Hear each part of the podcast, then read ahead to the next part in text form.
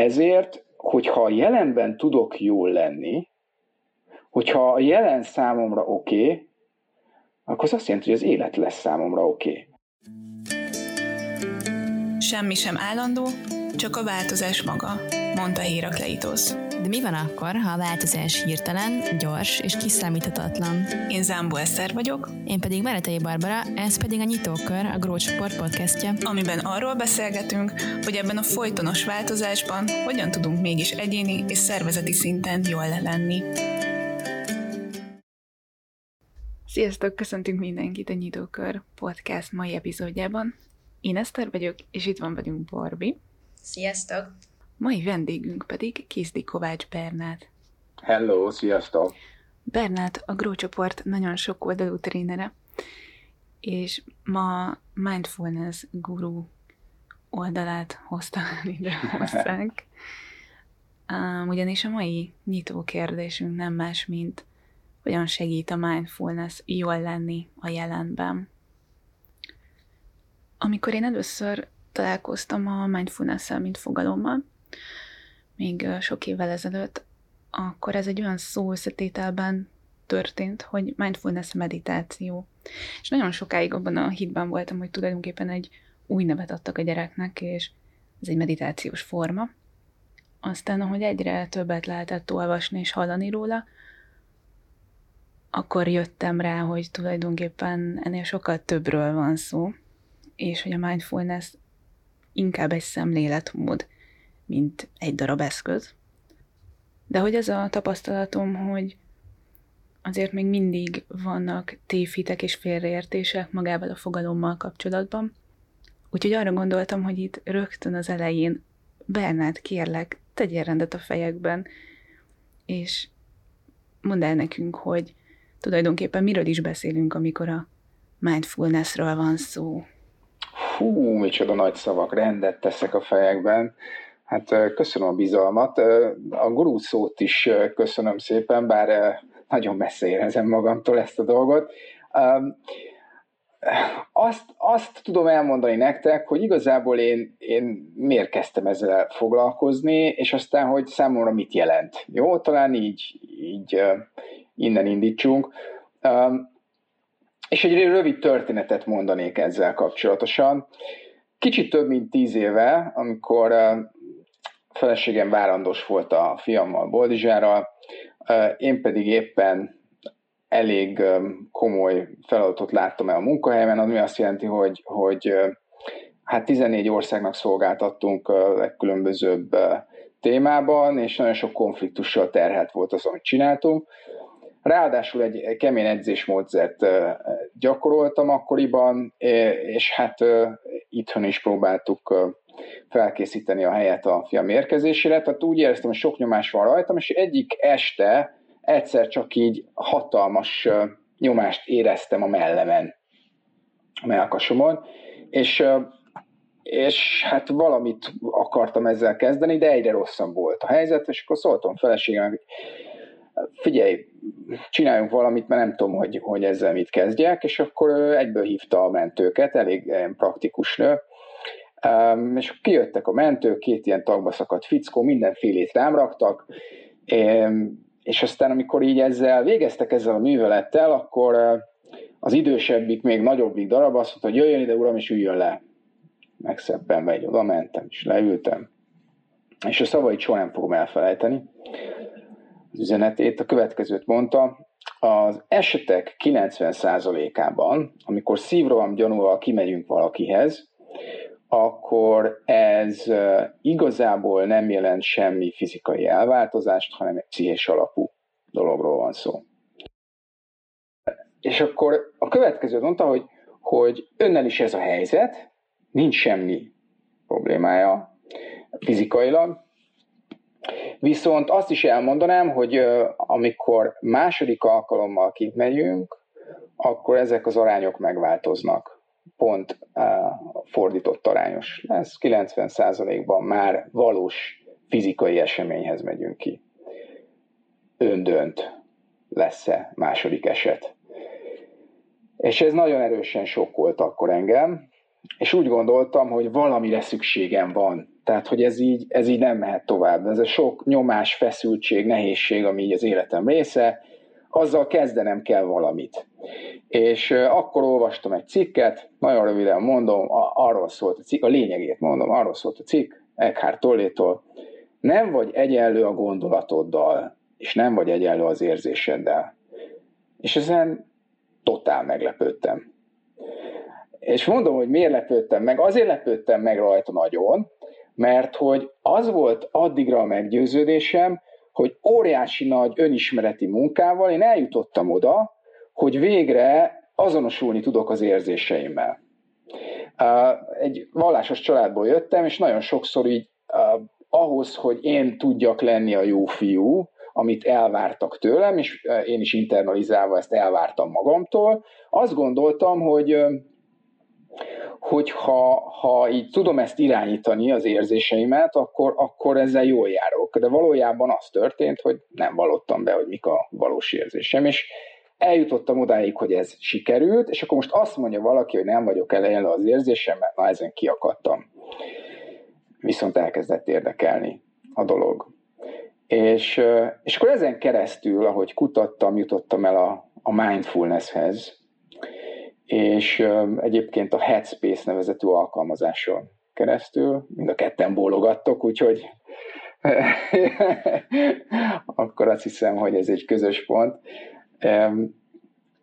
És úgy tudnám megfogalmazni most magam számára, és lehet, hogy egy picit rendhagyó módja ennek a, a definíció, hogy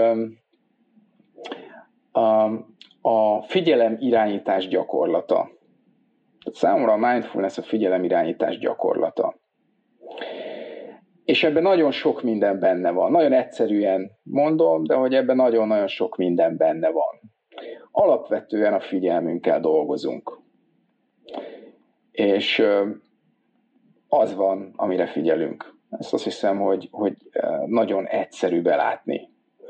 Mert mert nagyon-nagyon sok inger vesz minket körül. Nagyon sok gondolat van a fejünkben, tele vagyunk, tehát túl, túltengés van körülöttünk. A kérdés az az, hogy mire fókuszálok. És mire jó, ha fókuszálok? Nem, nem hiszem, hogy van instrukció ezzel kapcsolatosan. Tehát, hogy nem tudom azt mondani, hogy, hogy figyelj, ha erre figyelsz, akkor onnantól kezdve jó lesz az életed. Uh, viszont egy, egy valami mindenképpen megfogalmazódik. Ez pedig az, hogy, és egy, ez egy mindfulness-es alapelv, hogy érdemes a jelenben tartózkodni. Ugye szokták úgy is hívni, hogy tudatos jelenlét. És ez nem véletlen, mert hogy hát erről lehetne idézni sok kutatást, de, de most inkább máshonnan közelítsük meg, hogy igazából a, a kékeget hol tudod átélni? A, a párodnak az illatát hol érzed?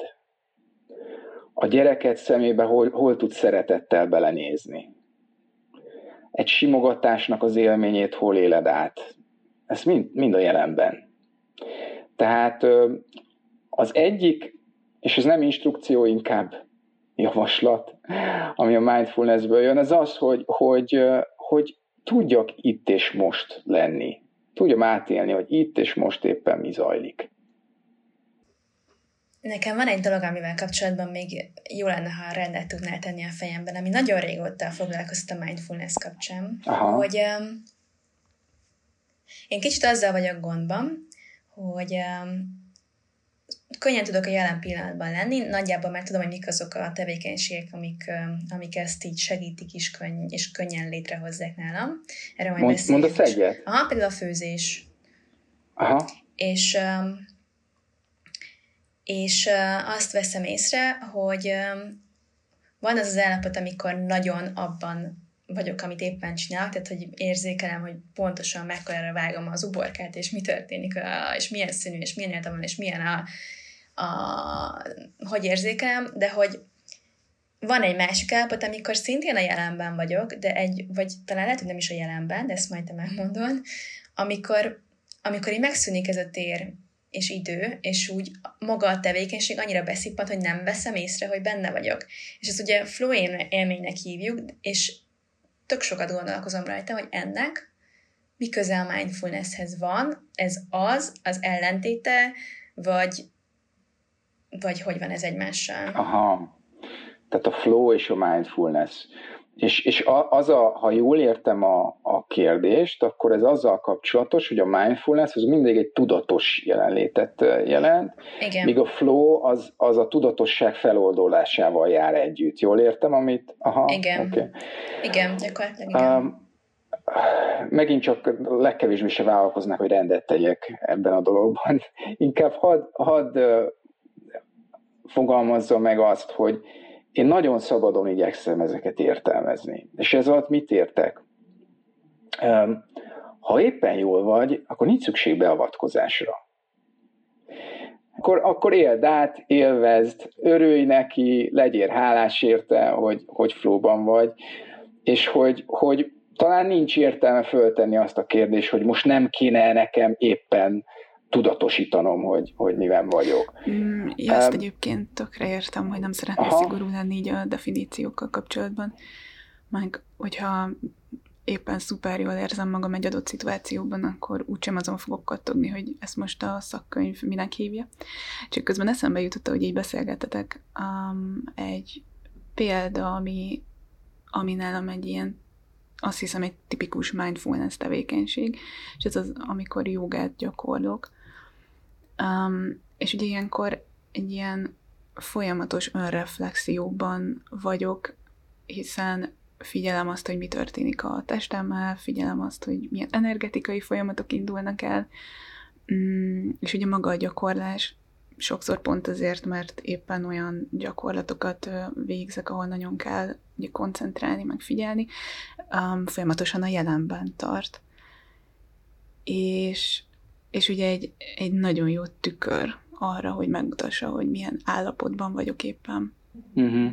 És az jutott eszembe, hogy akkor, amikor régebben jogát oktattam, és sokszor hivatkoztam is így rá egyébként, hogy az nekem abszolút egy ilyen flow élmény. Mert hogy ilyenkor um, teljesen fel tudtam oldódni magában az oktatásban.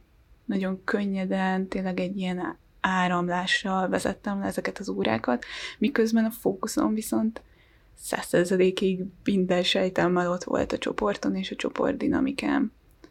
És azt gondolom, hogy talán itt van egy ilyen különbség a kettő között, és én ezen a példán tudom megragadni. És egyébként a, nekem az is eszembe jut, hogy, hogy akkor tudok flowba kerülni, ami egyébként nekem egy nagyon produktív állapot, amikor úgy indít, indul az a folyamat, hogy nagyon mindent, minden érzékszervemmel oda koncentrálok arra a folyamatra. Tehát, hogy most egy picit nekem így is összekötődik. Igen, igen.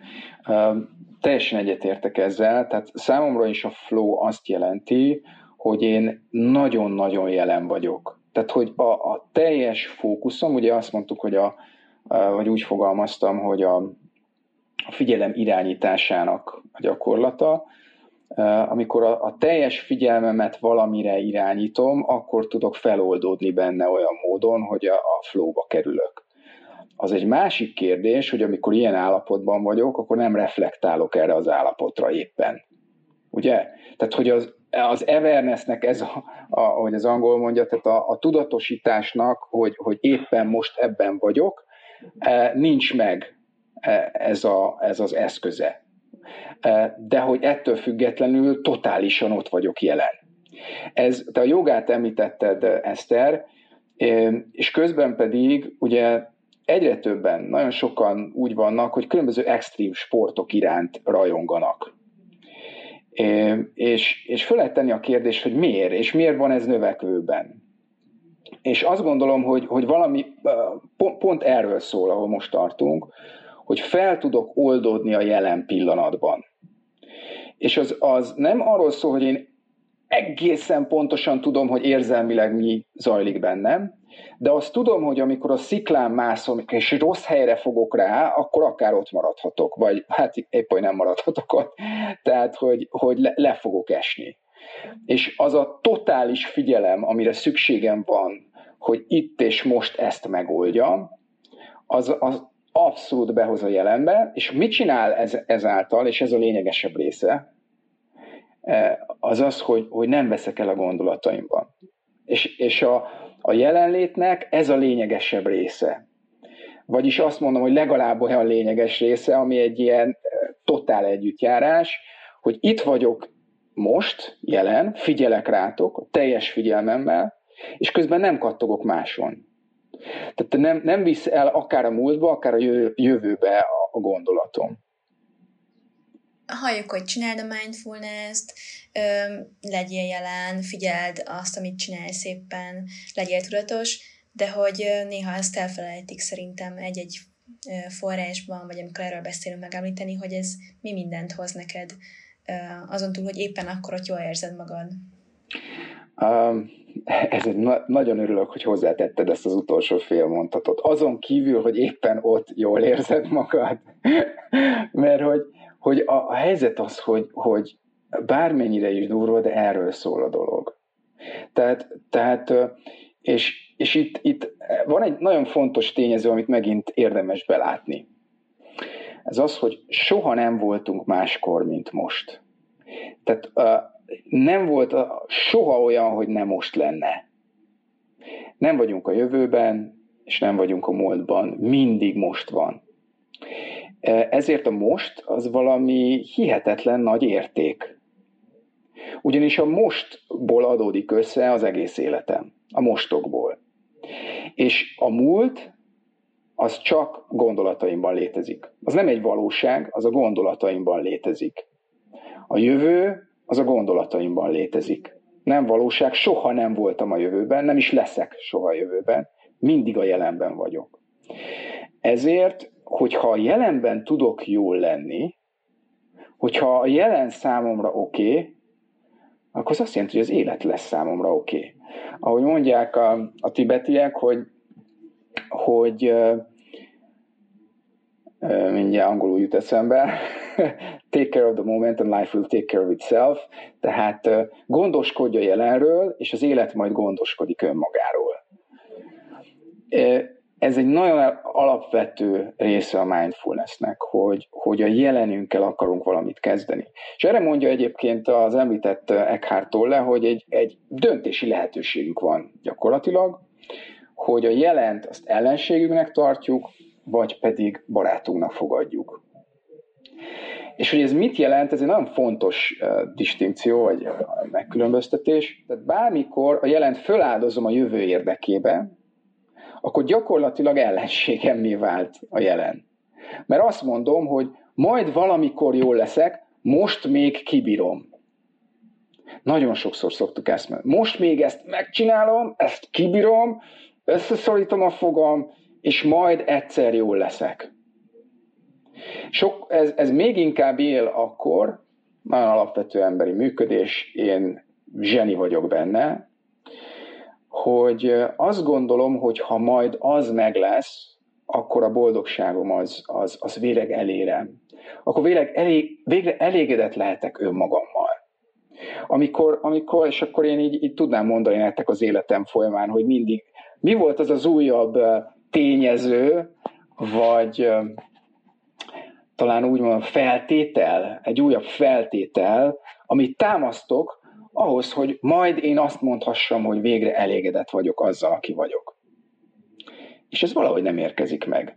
Ha viszont azt tudom mondani, és itt az ellenkezője, hogy ez oké okay nekem, ami most itt van, ez tök oké. Okay. Akkor azt mondom, hogy barátommal fogadtam a jelent. És mivel folyamatosan jelenben vagyunk, így hát nek komoly hatása lesz az életemre. És ez most behozta nálam, hogy ugye oké okay vagyok a jelennel, és eddig főleg arról beszélgettünk, hogy jól lét, öröm, boldogság, mi a célunk az, hogy az adott pillanatban a lehető legjobban érezzük magunkat, de hogy ez jutott eszembe, hogy a, a mindfulness, és uh, bocs, hogy így fogalmazok, de hogy kikéri magának azt, hogy ő a pozitív gondolkodásnak lenne egy hírnöke, sőt. Aha. Mm, mert hogy van olyan, hogy nem öröm és boldogság van, és ránézek arra, hogy most bennem ilyen um, érzések vannak, és hogy arra is azt tudom mondani, hogy oké, okay. vagy azt mondom, hogy fú, ez most így nem oké, okay, de hogy ezzel akkor majd kezdek valamit. És hogy amit én eddig tanultam, vagy gyakoroltam így mindfulness kapcsán, um, az a benyomásom, hogy ugye erről is szól a fáma. Aha, aha, igen. Um, ez az oké okay vagyok, talán nem véletlen fogalmaztam így, és nagyon jól elkaptad ezt erre, hogy fogalmaztam, hogy oké okay tudok lez, lenni azzal, ami most van. Mert hogy valóban jelentős különbség van a pozitív gondolkodás meg a mindfulness megközelítése között. Ugye a pozitív gondolkodás az azt, azt mondja, hogy most nekem valami jót kell gondolnom ahhoz, hogy rendben legyek. Ugye? Most, most kény, kény, kénytelen vagyok valami olyanra gondolni, amitől itt most azonnal jól leszek. És tudom, hogy kicsit szélsőségesen adom elő, de talán értitek, hogy, hogy Nekem, próbáltam egyébként a pozitív gondolkodást. Kár, hogy a hallgatók közben nem látták az arcodat is hozzá. igen, igen, a grimasz az nagyon erősen ott volt. Hogy, hogy ebben van egy, számomra legalábbis, ahogy én megéltem a pozitív gondolkodást, ebben van egy kényszeresség, hogy áh, áh, most, most jól kéne lennem. Egyébként nagyon sokszor a, a meditációban magában is meg tudjuk ezt élni, hogy most, most, most be kéne hoznom azt az érzést, amit egyébként úgy szoktam, és, és most nem érkezik meg, nem igaz. Mit csinálok rosszul? Na a mindfulness nem ez a, nem ez a megközelítés, hanem ahogy, ahogy fogalmaztál Eszter, sokkal inkább arról van szó, hogy tudatában vagyok annak, hogy éppen mi zajlik. Hát igen, egy, egy tükör, mint, Aha. mint nekem az említett jóga. Igen. De az a tükör, amit így tudod, leraksz magad elé, belenézel, és akkor azt mondod, hogy bakker, ez van, hát jó. És az a, az a szép benne, hogy, hogy igen, nyugodtan mondhatom az első pillanatban, hogy ó, bakker, és utána pedig mondhatom azt, hogy ez így is oké. Okay. Tehát, hogy most keserűség van bennem? Aha, igen. Látom, hogy, hogy van bennem valami keserűség. Várjál, keserű vagyok? Az már egy másik dolog, hogy keserű vagyok, mert akkor azonosulok a keserűséggel, akkor én egyenlő érzés. Nem? Van bennem keserűség. Éppen itt most, és ezt el, el, el tudom fogadni. Vagy, vagy, vagy van bennem csalódás. Igen, igen, átélem, hogy most éppen van bennem egy csalódás. És hogy ezzel a, a csalódással együtt oké vagyok. És itt, itt van a csalódás, igen, rá is nézek erre a csalódásra. Ide jövök a jelenbe most azáltal, hogy megnézem, hogy ez a csalódás, ez, ez hol, hol jelenik meg bennem. Megfigyelem ezt a csalódást.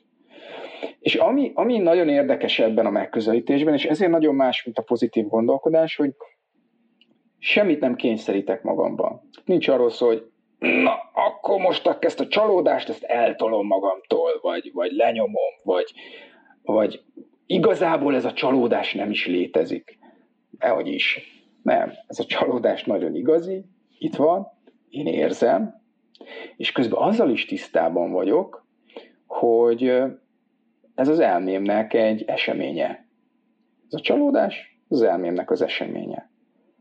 Nem Bernát egy csalódott ember, hanem éppen Bernátnak jelentkezett egy érzése, amit úgy hívnak, hogy csalódás, és ezt éppen én most átélem. Az, egy, az egyik dolog, ami eszembe jut erről, hogy, hogy ez ugye baromi nehéz akkor, hogyha ha abban a közegben nőtt nősz fel, amiben egyébként szerintem majdnem mindannyian itt a magyar valóságban felnőttünk az oktatási intézményekben, hogy, hogy te nem az vagy, amit gondolsz érzel, tehát hogy ezt, ezt felül kell vizsgálni, vagy érdemes felülvizsgálni ezt a dolgot magadban. Másrészt meg az jut eszembe, hogy ahogy beszéltél, hogy lehet ezt túlságosan túltolni. És ezt most úgy értem, hogy keresem a különbséget, vagy az árnyalatnyi eltéréseket a fejemben azzal kapcsolatban, hogy oké okay vagyok a jelen pillanattal, oké okay vagyok azokkal az érzésekkel, amik megjelennek bennem, meg gondolatokkal, el tudom fogadni, és nem gondolok a, vagy nem a múlt határoz meg meg a jövőben, hanem jelenben, de hogy mégis a, valami, ami előre visz, és most nem abban, majd ha az lesz, akkor boldog leszek, hanem hogy ebből, tehát hogy ne az legyen belőle, hogy egy nihil, amiben így, ah, nincs felelősségem, úgy tudok semmit csinálni, ez most ez, ez van a jelen pillanatban, és elfogadtam, és akkor ha meg holnap meg az lesz, akkor meg majd azt fogadom el, hanem hogy a saját életemnek egy mégis aktív cselekvője maradjak, hogy ebben azért ugye ez nem ugyanazt jelenti, aha, mint aha. Hogy, hogy elengedtem a kontrollt magam fölött. Ez egy, ez egy jó, jó kérdés, ami, amit Katie Byron is megemlít. Ez, ez úgy hangzik az ő megfogalmazásában, hogy nem vesztem el a, nem vesztem el a motivációt az életben. Tehát, hogy, hogy um, mit tudom én, vagyok egy, egy nehéz munkahelyi helyzetben, ahol mondjuk a főnököm kiabál velem, most ezt éppen csak úgy kitalálom, és, és kiabál a főnököm, és én ettől megszempenek, megijedek, félek, és mondjuk utána keserűvé válok, hogy, hogy ilyen az életem. Jó? És hogyha nem, nem, nincs annak a veszélye, nem áll-e fönn, hogyha én azt mondom, hogy én ebben is tudok jól lenni. Megfigyelem, igen, ott van bennem ez a fajta félelmérzés és keserűség, és ugye elfogadom, és ez így oké. Okay. Más szóval föntartom ezt a helyzetet. A következő nagyon valószínű, hogy éppen az ellenkezője igaz. És most direkt szélsőségesen fogalmazom, mert hogy valószínűleg nem, nem pont az ellenkező igaz, de értitek, hogy mire gondolok, mégpedig arra, hogy cselekvőképesebbé leszek akkor, hogyha oké állapotba kerülök. Hogyha nem bosszúságból, hanem haragból, hogyha nem egy ilyen nyomott, dacos tudatállapotból vagy érzelmi állapotból kezdek el cselekedni, hanem onnan, hogy oké, okay, elfogadom, ilyen a főnököm. Nagyon sokszor az is egy, egy, egy nagyon kulcs tényező, és nem állítom, hogy ez a mindfulnessnek a gondolata, de azt gondolom, hogy egy értékeli gondolat, hogy ez róla szól, nem rólam. Most ő itt kiabált. Nem csak velem kiabál, hanem a másik három alkalmazottal is. Ez, ez ő. Ez nem én vagyok, ez, ez róla szól. Nem is, nem is ő, bocsánat, de ez róla szól. Ez a dolog. És nem rólam. És ha kell, akár azt mondom, hogy, hogy sajnálom, hogy, hogy, hogy neki ezt kell megélnie, hogy mindig felhúzza magát. És közben én tudok magammal jól lenni az adott helyzetben, és nem azt jelenti, hogy nem, kerek, nem kezdek el keresni akár a cégen belül egy le, jó váltási lehetőséget, akár, akár elmenni a munkahelyről. Mert hogy igazából őszintén nem szeretném újra és újra átélni ezt, hanem tök jó az, hogyha ha nem kell dolgoznom azon, hogy éppen jól tudjak lenni. Vagy egy kiegészítés még ehhez, hogy vagy megnézni, hogy én hogy járulok hozzá ez a szituációhoz. Tehát, hogy mert hogy az simán az is elképzelhető egy ilyen szituációban gondolom én, hogy valamivel én is hívom ezt, de hogy akkor ez a cselekvőképességnek egy másik, másik lehető, lehetősége. Igen, abszolút, tehát a, a cselekvőképesség föntartás ez egy nagyon fontos dolog, de hogy, hogy a, a lényegi üzenet az az, hogy nem fogom elveszteni a motiváltságomat azzal, hogy azt mondom, hogy oké, okay, tudok lenni ezzel a helyzettel, sőt, reálisabban tudok ránézni, higgadtabban tudok reagálni rá, bölcsebben tudok dönteni róla. Nálam ez most még jobban megerősítette azt a gondolatot, hogy, hogy egy szemléletmódról van szó.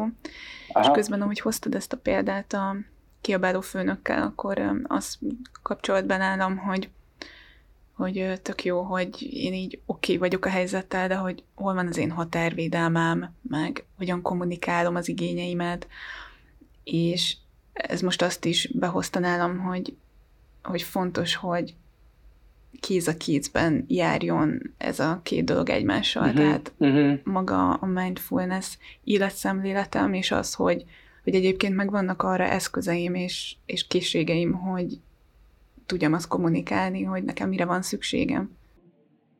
Ja, hát a mindfulness az, az, az csak, csak egy dolog az életben. Tehát, hogy ez, ez semmiképpen nem mindenre válasz azt gondolom. Úgyhogy teljesen egyetértek veled, tehát nem fogok megtanulni jól kommunikálni azért, mert mindfulness gyakorlok. Az persze másik kérdés, hogy, hogy valószínű, és ez, ez teljesen összhangban van, ahogy, amit most megfogalmaztál, Eszter, hogy, hogy egy hogy amikor jól vagyok, akkor könnyebb jól kommunikálni. Gondoljatok bele a következőbe. Mikor könnyű neked empátiát adni a párodnak, vagy empátiát adni a munkatársadnak? Mikor könnyű neked egy, egy fejlesztő, egy jófajta fejlesztő visszajelzést adni? Amikor feszült vagy, amikor gyömörgörcsöd van, amikor haragszol valakire, vagy amikor oké okay vagy éppen azzal, ami zajlik, amikor örömöt vagy hálát érzel. Hiszem, hogy ez költői kérdés, de hogy, hogy onnantól kezdve, hogy én oké okay, tudok lenni éppen azzal, ami van, a, a rendelkezésemre álló eszközöket is jobban tudom használni, lásd például egy jófajta asszertív kommunikáció. Egyébként most mondod, hogy ez nem eszköz mindenre, de hogy ezt az oldalát azért kiemelném, hogy hogy amikor én több időt fordítok arra, hogy, hogy tudatosan jelen legyek az éppen aktuális pillanatban, akkor pont ez a határvédelem, amit mondasz, mondasz Eszter, az, hogy tudom, hogy hol vannak az én határaim, mi a jó nekem, mi, mi nem, mi vagyok én és mi nem. És pont, az, pont azáltal, hogy, hogy tudom, hogy hol van a fizikailag a testem, és mi történik velem, ez könnyebbé válik én azt veszem észre, tehát hogy nem csak érzelmileg, hanem egyébként így a fizikailag is visszahat. És akkor igazából nekem ide vezet, vagy innen vezet a másik kérdésem, hogy hogy ilyen abszolút praktikus szinten, hogy mi mindenben lehet megtalálni um, ezt a tudatos jelenlétet, milyen, milyen cselekvésekbe, tevékenységekbe, vagy akár aztán majd azt is, hogy nektek mi az, ami, mm. ami ezt jelenti, vagy amiben ez könnyen meg tud jelenni, és a harmadik kérdésem, uh, hogy... Igyekszem. Hogy... Majd segíts, hogy, hogyha elfelejtem az egyiket. Nem, amúgy ez csak az egyik volt. Egy volt csak. Hogy um, ide kapcsolódik, vagy mondjuk akkor majd fűzzük bele, hogy hogy ez kívülről indul, vagy belülről indul, mert hogy van ez a fajta um, gyakorlat, hogy, hogy kezd el nézni a környezetedet és az érzékszerveiddel felfedezni azt, ami körülötted van, meg van az, hogy figyelj arra, ami amit érzem mondjuk a testedben, vagy így belül, és hogy mind a kettő az, van-e különbség közte? Uh-huh, uh-huh, uh-huh. Um, az egyik kedvenc mondásom um, Michael Neal-től származik, aki azt mondja, hogy a, az elménk nem kamera, hanem projektor. Ez kapcsolódik a kérdésedhez abból a szempontból, hogy a külső ingerek, azok hogy érkeznek meg hozzám? Azt, amit tapasztalok a világból, az mitől függ? És hát azt hiszem, hogy ebből elég egyértelműen meg tisztán látszik, hogy attól függ, ami a két fülem között zajlik. Tehát, hogy, hogy ha egyébként én hálával vagyok tele, és, és lelkesedéssel, akkor mikor bevertem a kislábujjamat az ajtófélfába, akkor áú, akkor bosszankodni fogok, de aztán nagyon hamar túlkerülök rajta, és egy mosolyjal tudok tovább menni. Meg amikor leállítettem a poharat és széttört, akkor hát ilyen az élet, összesöpröm azt a, a cuccot, de közben pedig sokkal könnyebben észreveszem, hogy süt a nap, vagy szépen énekel a fiam a, a zuhany alatt, vagy, vagy eh, finom a, a reggeli, amit a, a párom letett az asztalra. Tehát az elménk nem kamera, hanem projektor. Amit mi rávilágítunk arra a külső világra, az érkezik meg hozzánk. És a másik kérdése, nagyon, nagyon tetszik ez a, ez a kérdés, hogy ez praktikusan hol tudjuk megragadni, és talán ez a, a mindfulness definíciómhoz nagyon közel áll ez a kérdés, hogy a figyelem irányítás gyakorlata. Mert ez egy gyakorlat. És az a lényege pont, hogy, hogy ezt, ezt a mindennapokban praktikusan csináljuk. És, és hát nekem elég sok ilyen gyakorlatom van, és akkor mondok, mondok egy párat, jó? Ezek közül az egyik, amikor beülök az autóba. Ez már egy teljesen kialakult gyakorlat. Előtte nagyon gyakran azt csináltam, hogy be, bekapcsoltam, főleg az inforádiót. Amivel nincs baj egyébként, az inforádió nem egy rossz hírforrás, de hogy, hogy és azt vettem észre, hogy már nem figyelek rá, hanem kattog az agyam, vagy, vagy éppen asszociálok valamire, és megérkezek valahova, és, és tele van az agyam, és úgy érzem, hogy fáradt vagyok. Most azt szoktam már egy jó ideje csinálni, beszállok az autóba, és, és hálás vagyok a csendér, és elindulok, és arra figyelek, hogy milyen jó nekem. Hálás vagyok azért, hogy egy kényelmes helyen ülök, hálás vagyok azért, hogy, hogy um, mit tudom én, vagy, vagy légkondicionálás megy éppen, vagy meleg, attól függ el, hogy mire van szükség. Um, és hogy, hogy, hogy jó, ez itt éppen most nekem jó.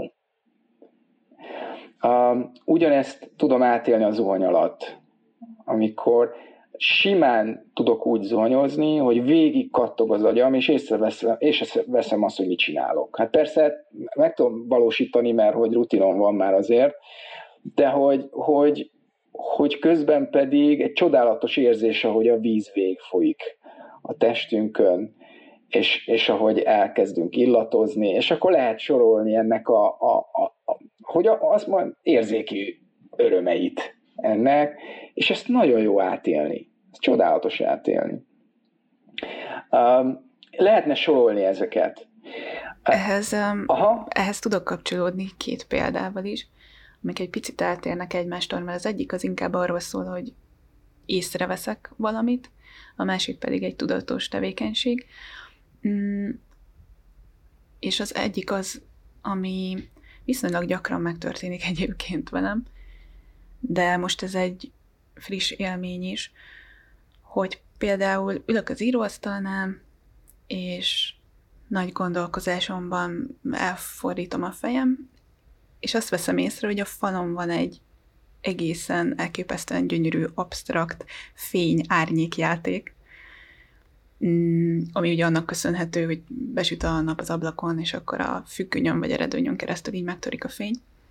Uh-huh. És hogy én annyira fel tudok oldódni ezekben a pillanatokban, és olyan hálát és boldogságot érezni, hogy ilyen apró kis esztétikai csodák történnek. Um, és közben meg én ezt ilyen lilaködös állapotnak is szoktam Aha. hívni. A másik példám viszont az, hogy nagyon szeretek sétálni. És akár a városban, akár a természetben sétálok, ez nekem mindig egy nagyon jelenlevős tevékenység. Igyekszem arra figyelni, hogy tényleg ne rohanásban legyek, mert nagyon sokat segít nekem, hogy itt és most legyek, hogy kitisztuljanak a gondolataim, és tényleg uh, legyen arra időm és terem, hogy tudjak nézelődni, hogy halljam a hangokat, hogy érezzem az illatokat, már ami a természetet illeti. És hogyha esetleg nálam van a fényképezőgépem, akkor az még plusz rátesz egy ilyen mindfulness tevékenységet, mert az megint csak így nagyon a jelenben tart. Aha. Mm. Úgyhogy nekem ez a két példa jutott most még így eszembe, amivel, amiben itt tényleg fel tudok oldódni, és, és abszolút töltekezni. Ez, ez például amit, amit most mondod, az esztetikai szépségnek az átélése, vagy a természeti szépségnek az átélése elképesztő, hogy fogalmaztál ugyanúgy, hogy lila köd, én, én ezt, ezt talán nem, nem szervezném ki a lila ködbe, hanem, hanem egy nagyon valóságos igaz... Um, igen, és Aha. bocs, hogy félbeszakítalak, csak ezt a lila ködös dolgot, um, ez alatt azt értem, hogy és akkor inkább úgy fogalmaznék, hogy um, sokszor érzem azt, hogy egy ilyen buborékban élek, vagy buborékban élünk. Például um, én arra így a mentális egészségem védelme érdekében nagyon figyelek, hogy minél kevesebb hírt olvassak. Aha. És ahogy az egyik barát nem szokott fogalmazni, vannak erre felizgatott embereim, akik az aktuál történéseket és statisztikákat időről időre megosztják velem.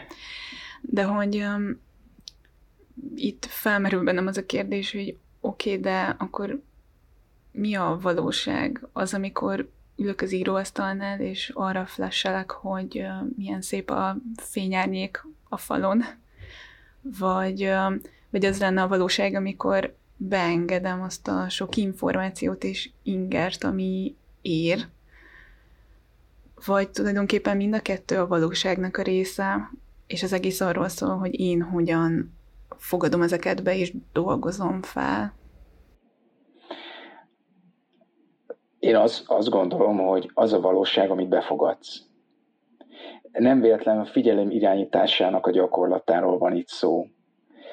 Valóság minden. Mi, minden, amire a figyelmedet ráirányítod és befogadod, az valóság. De éppen itt ez a kérdés, hogy mire, hogy döntök, mire figyelek. És hát nagyon nagy a verseny a figyelmünkért. Nagyon nagy a verseny. Gondoljunk csak bele, hogy itt tudom, bármit csinálunk, megcsörren a telefonunk, vagy kapunk egy értesítést, és azonnal kimozdít. Igen, hallottam egy, egy mindfulness, vagy hallgatom egy mindfulness audiokönyvet, és, és az egyik tanácsuk a következő volt. Én, én még nem kezdtem el ezt gyakorolni, de reakció arra, amit most felvetettél, hogy a telefoncsöngést tegyük a mindfulness gyakorlatunk egyik eszközévé. Mit, mit ért ez alatt? Hogy ugye naponta sokszor cseng a telefonunk, és hogy amikor cseng a telefon, ugyanúgy, mint ahogy, amit egyébként használok, egy mindfulness csengőt használok, emlékeztetve arra magam, hogy, hogy figyeljek arra, hogy itt és most ez teljesen oké, okay, hogy e, emlékezzek arra, hogy a jelen az a barátom, és hogy, hogy vegyek egy, egy tiszta nagy levegőt, ami ezt támogatja nekem. Ugyanígy lehet a telefoncsengést is használni. Akkor hirtelen ott elkezdtem csinálni, és egész jól működik, aztán valahogy ez kiesett az életembe, úgyhogy örülök, hogy emlékeztetsz rá, Eszter, mert ez simán lehetne egy másik, másik gyakorlat, hogy megszólal a, a telefon, és, és ez a csengés, hogy ó, oh, de jó, itt vagyok a jelenben. Aha, és még, még legalább kétszer hadd hallgassam meg ezt a csengést, mielőtt fölveszem, és, és miközben egy, egy tudatos légzést is megengedtem magamnak, teljesen más tudatállapotba fogom fölvenni azt a telefont, és hallatszani fog akár a mosolyom abban a telefonban. Tehát, hogy, hogy nyugodtan lehet ezeket is e, ilyen kis eszközként használni arra, hogy, hogy jól tudjunk lenni. Ugyanis az van, amire figyelek az van, amire figyelek, az a, az a valóság, amire figyelek. Nekem még ilyen praktikus kérdésem van, hogy amikor én, nem tudom, nagyjából 10-10 pár évvel ezelőtt elkezdtem, nem mondom, hogy a mindfulness de hogy hasonló dolgokkal foglalkozni és erre figyelni, tudatos jelenlétre, akkor, akkor az első, nem tudom, fél év, vagy az első néhány hónap, vagy az első néhány alkalom az, az élmény volt, hogy ilyen iszonyatosan ideges lettem folyamatosan, amikor, amikor elkezdtem csinálni, és azt, azt látom magam körül, hogy akik először csinálják tudatosan, vagy kezdenek bele ilyesmibe, akkor így hasonlókat tudnak megélni. És hogy, hogy ez a feszültség, meg ez a mi ez a hülyeség, meg ez nekem nem megy, meg olyan fura dolgokat kell csinálni, meg csendbe kell lenni, meg meg olyan furcsán nézni egy, egy helyre, egy virágra, egy falra, egy, mint valami mazsolára, mint valami elmebeteg, és hogy, hogy és hogy ez egyrészt, hogy miből fakad, és hogy, hogy valószínűleg hogy egy elég természetes dolog, hiszen a legtöbben átmegyünk rajta. És hogy, hogy hogyan érdemes ezt kezelni amennyiben szeretnéd kezelni, és szeretnéd Aha. kicsit túllendülni rajta, vagy akár, vagy megengedni magadnak, hogy így, így érez éppen akkor.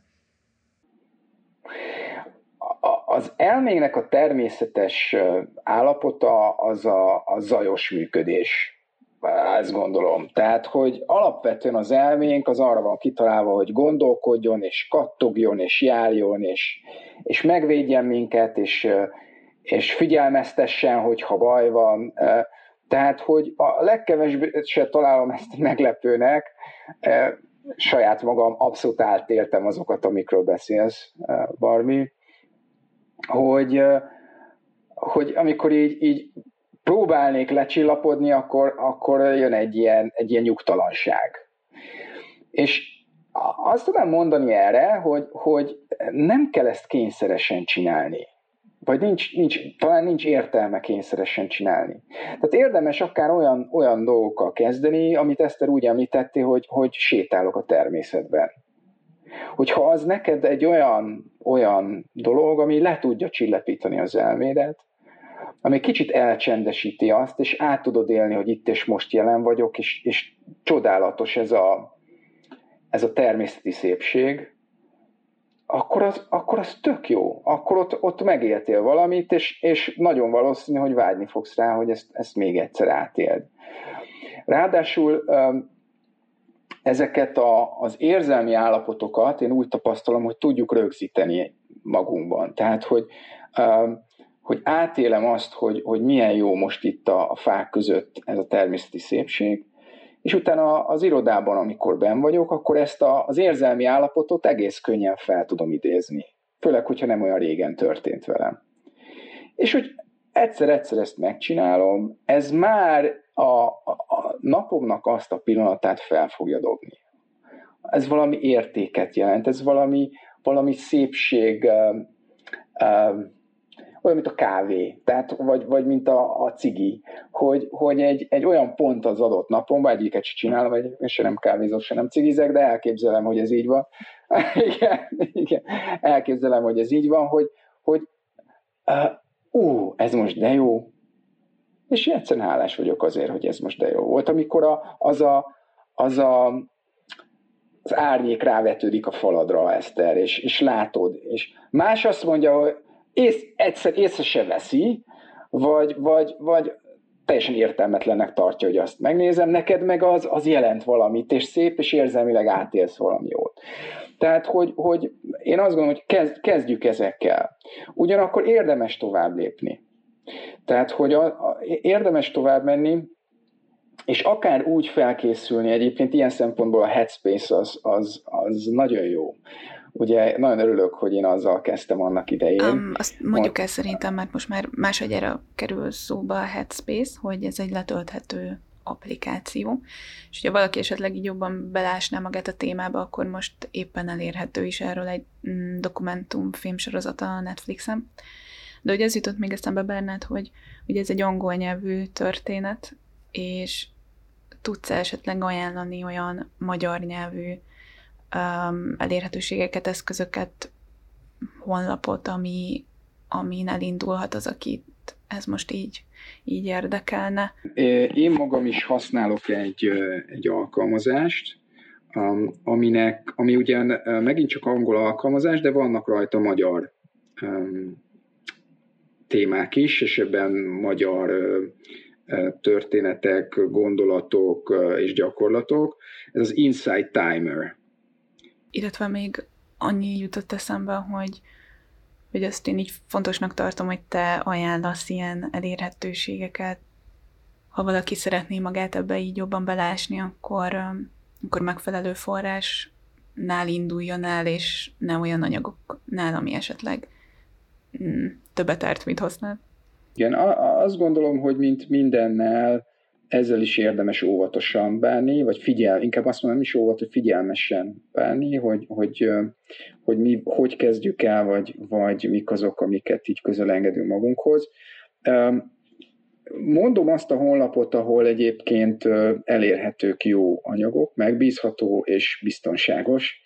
Ez a nyitottakadémia.hu per mindfulness honlapon érhető el ott találtok egyébként 12 ilyen gyakorlatot. Ezek olyanok, amit minden nap el lehet végezni, ezek közül bármelyik olyan, vannak hosszabbak is, rövidebbek is ezek között. Egyébként pedig az itt található gyakorlatok az a, az MBSR-ból jönnek. Ugye az MBSR az a Mindfulness Based Stress Reduction um, tanfolyam, ami um, amin keresztül a mindfulness először bejött Magyarországra, és a, ami gyakorlatilag a mindfulnessnek a szekularizált verzióját jelenti a, a nyugati világban, hogy így mondjam. John Kabat-Zinn az, igen, látom, hogy bólogattok igen. nagyon, tehát ismeritek John Kabat-Zinnnak a nevét. És olvastuk a könyveket. Oké, oké. Ő az, aki, aki ennek a, ezt a, a szekularizált verzióját kidolgozta, mégpedig az orvoslás területén. Ő választ szeretett volna adni arra, hogy, hogy milyen módon tudjuk mi segíteni azokat, akiknek krónikus fájdalmuk van. Folyamatosan fájdalmat élnek meg.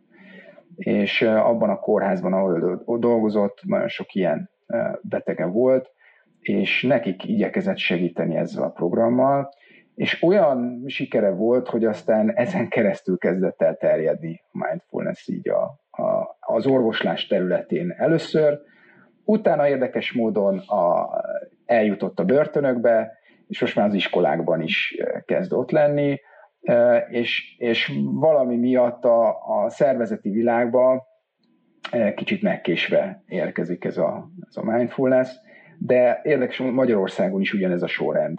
Ugye a mindfulness gyakorlásnak nem csak egyéni, hanem szervezeti lehetőségei is vannak, és bevallom, készültem, előszedtem a tavalyi jegyzetfüzetemet, ugyanis um, tavaly az első nagyobb korlátozások és lockdown idején a cégen belül indítottunk egy ilyen CSR tevékenységet, ami amiben Bernát is részt vett egy, ha jól emlékszem, nyolc alkalmas mindfulness program sorozattal. Tudatos jelenlétgyakorlás, ez kicsit egyszerűbben hangzik, de nagyon, nagyon szépen fogalmaztam um, Oké, okay, akkor tudatos jelenlétgyakorlás. És hétről hétre elmélet, illetve gyakorlati mm, betekintést nyerhettünk a, a mindfulness gyakorlásba. No, és én előszedtem a, a tavalyi jegyzeteimet, ugyanis Bernát többször kérte azt tőlünk, hogy egy-egy gyakorlás után írjuk fel, hogy mi zajlott bennünk, milyen gondolataink, érzéseink voltak. És egy kicsit vissza is csatolnék oda, amit még Barbie mondott korábban, hogy ugye a kezdőket mennyire fel tudja idegesíteni a, a gyakorlás, hát szeretnék mindenkit megnyugtatni, nem csak a kezdőket. Főleg egy olyan stresszes időszakban, mint amiben tavaly tavasszal voltunk. Mm, és akkor mondom is, hogy egy májusi légzésfigyelés gyakorlat közben milyen gondolatokat és érzéseket írtam fel magam, magamnak. Gondolatok, ma megyek vissza Pestre. Mi kell a boltból? És egyébként a mindfulness szó honnan ered? Hozzáteszem azért, bocsánat, hogy belevágok, hogy azt állítják, hogy a nők ugyanezt szex közben is végig tudják gondolni, tehát hogy... Ezt sem megerősíteni, sem megcáfolni, nem tudom, vagy akarom. Na, de hogy um, ezek voltak a gondolatok, és akkor érzéseknek meg azt írtam, hogy idegeskedés, bosszankodás. Um, viszont ez egy fontos dolog, hogy bár nem mindig jön össze, hogy a, gyakorlás során a legnagyobb örömben legyünk és extázisban, de... Az extázis, az extázis nem biztos, hogy megérkezett. A bliss, aha. De emlékszem, hogy egy-egy ilyen reggeli alkalom után sokkal könnyedebb és felszabadultabb voltam aznap, úgyhogy a, a hatásai sosem maradtak el. Uh-huh. De hogy ez a programsorozat, ez nagyon hasonló ahhoz, amit egyébként Bernát te szervezeti szinten is tartasz, és kérlek, mesélj erről egy kicsit, és hogy milyen lehetőségei vannak esetleg a cégeknek, hogyha szeretnének ilyesmibe belevágni. Igen, igen. Ugye két formája van alapvetőnek, alapvetően annak, amit mi, mint Grow Mindfulness témában nyújtunk. Az egyik az egy kétnapos tréning. Ez leginkább arra alkalmas, hogy valaki megismerkedjen a mindfulness fogalmával, és egy-egy gyakorlatot kipróbáljunk. Ez azt hiszem, nem, nem hiszem, azt állítom, hogy valós változást nem igazán hoz a mindennapokban, azon túl, hogy fölkelti az érdeklődést, és az ember elkezdi kutatni, keresni a dolgot, és elkezdi, hogyha, hogyha ott van az a megfelelő motiváció és akarás, akkor, akkor beleásni magát a, a dologba. Erre ez nagyon alkalmas. A másik az 6 vagy 8 alkalmas tanfolyam, ami arról szól, hát ezt lehet hetente vagy két hetente csinálni, jelenleg is, is zajlanak ilyenek a különböző szervezetekben, ez pedig arról szól, hogy egész konkrétan ebben az egy heti vagy két heti alkalmakkor gyakorlunk. Semmi más nem csinálunk, mint a tudatos jelenlétet gyakoroljuk. És ahogy mondtad is, figyeljük azt, hogy mindeközben mi zajlik. És, és ezt rögzítjük, sőt egymásnak elmondjuk. Nagyon sok esetben nagyon erős közösség alakult ki azok között, akik, akik résztvevői ennek, mert hogy egész komoly belső gondolatokat vagyunk képesek és készek megosztani egymással, ami ugye közel hoz minket, és arra is rájövünk, hogy nagyon sokszor nagyon hasonló kihívásokkal küzdünk és hogy gyakorlatilag társak vagyunk abban, hogy itt, hogy itt ne küzdjünk a saját gondolatainkkal, vagy negatív belső üzeneteinkkel. Ezek egyébként milyen hosszú alkalmak, ez a 6-8 alkalmas során? Az a helyzet, hogy több félénk van. Általában, amit így két heti rendszerességgel szoktunk csinálni, ezek ilyen két és fél órás alkalmak szoktak lenni és, és aztán úgy szoktuk ezt rendezni, hogy legyen legalább egy olyan alkalom, amikor négy órát gyakorlunk egyben. Ráadásul azt úgy szoktuk olyankor csinálni, hogy akkor közben meg se szólalunk. Tehát, hogy ez egy ilyen csendes alkalom, ott még inkább tudunk reflektálni mindarra, ami, ami bennünk zajlik. Úgyhogy igen, így, így épül föl ez a dolog. Ez azért is nagyon szuper, mert reflektálva arról is, hogy mi, mi, miről szól ez a podcast sorozatunk a, a változásról, hogy most azért elég erőteljes változási folyamatban vagyunk így a járványhelyzet miatt most már lassan egy éve, és amit én megtapasztaltam és megtanultam ebből az elmúlt egy évből, hogy amikor ennyire erőteljesen kiszámíthatatlan komplex változások zajlanak körülöttünk, akkor az, hogy jelenben tudsz lenni, és amit mondtál is, hogy ezt a kincset, hogy a mostot meg a holnapi mostot, meg a holnap utáni mostot tudod élni, az talán az egyik legjobb stratégia amúgy is, de itt meg aztán főleg, amikor, amikor a kiszámíthatatlanság erősen van jelen. Igen, igen. Nagyon, nagyon egyetértek ezzel. Ha abban van csak a reményem, hogy ez valamikor meg fog szűnni, és a mostot arra ítélem, hogy szenvednem kell, amíg ez megtörténik, akkor, akkor nagyon elveszítem az ellenálló képességemet, vagy ahogy mi szoktuk mondani, a rezilienciámat.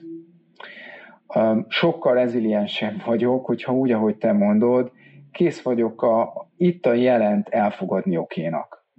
Ez nem azt jelenti, hogy nem várom, hogy vége legyen tehát én is nagyon várom, hogy vége legyen a Covid időszaknak, és például újra elkezdhet csak a feleségemmel hetente egyszer annyúzni, mert ez jelenleg nem lehetőség. Számunkra pedig egy nagyon fontos alapelve a házasságunknak, hogy hetente legalább egyszer komoly időt szánunk egymásra, de a, a gyerekvigyázónk az idősebb hölgy, ő nem tud most jönni, ráadásul ugye este már ilyen 3-4-8 felé itthon kell lenni, ami szintén dolgozó embereknek nem egyszerűsíti meg a, egyszerűsíti a helyzetét. Úgyhogy igen, várom, várom a végét, de közben pedig tudok-e jól lenni azzal, ami, ami itt és most van. Ez, ez a, a változás során nagyon sokat számít. Egy másik dolog, ami, ami azt gondolom, hogy így a változásban különösen lényeges, az az, hogy, hogy felismerjem az önsorsrontó gondolataimat. Tehát amikor megjelenik, mondok egy példát a saját életemből, jó? Április hónap. Márciusban bejött ez a, a koronavírus, COVID-19-es téma. Az április hónapom nekem a, a sok tréning, sok coachingból átment nulla tréning, nulla coachingba, ami azt jelenti, hogy nulla bevétel. Nem volt kellemes érzés. Sőt, tovább megyek ennél. Észrevettem azt, hogy ideges, feszült lettem, um, oda, oda szólogattam a feleségemnek, hogy miért vesz annyi cuccot, meg hogy ne, nincs szükségünk ezekre a dolgokra, és, és ahogy, um, ahogy egy kicsit uh, közelebb engedtem magamhoz ezt az egészet, meg kellett állapítanom, hogy félelem van bennem. Hogy félek. Attól, hogy, hogy mi lesz. Mi le, hogy, hogy lesz ez majd? Lesz-e munkánk, lesz-e elég pénzünk ahhoz, hogy megéljünk? Ugye áprilisban még erről nem, nem látszott semmi, hogy, hogy mi lesz. Csak az látszott, hogy ahol végén nincsen fizetésem ez egy változás, ez egy, ez egy bizonytalan helyzet, egy változás szituáció, amihoz valamilyen módon alkalmazkodni kell. És, és ilyenkor nagyon értékes az, hogyha megnézem, hogy mi az alapfeltevésem ezzel kapcsolatosan.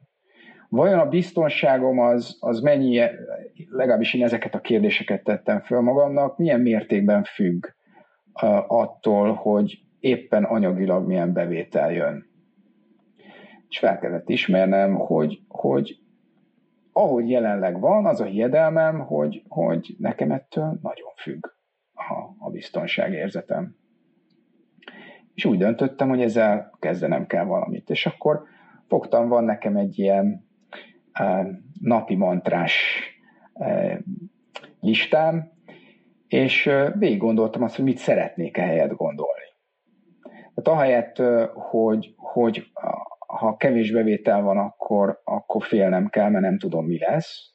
Ahelyett mit szeretnék gondolni, és az, az született meg bennem, hogy mindig lesz elég ahhoz, hogy elégedett lehessek.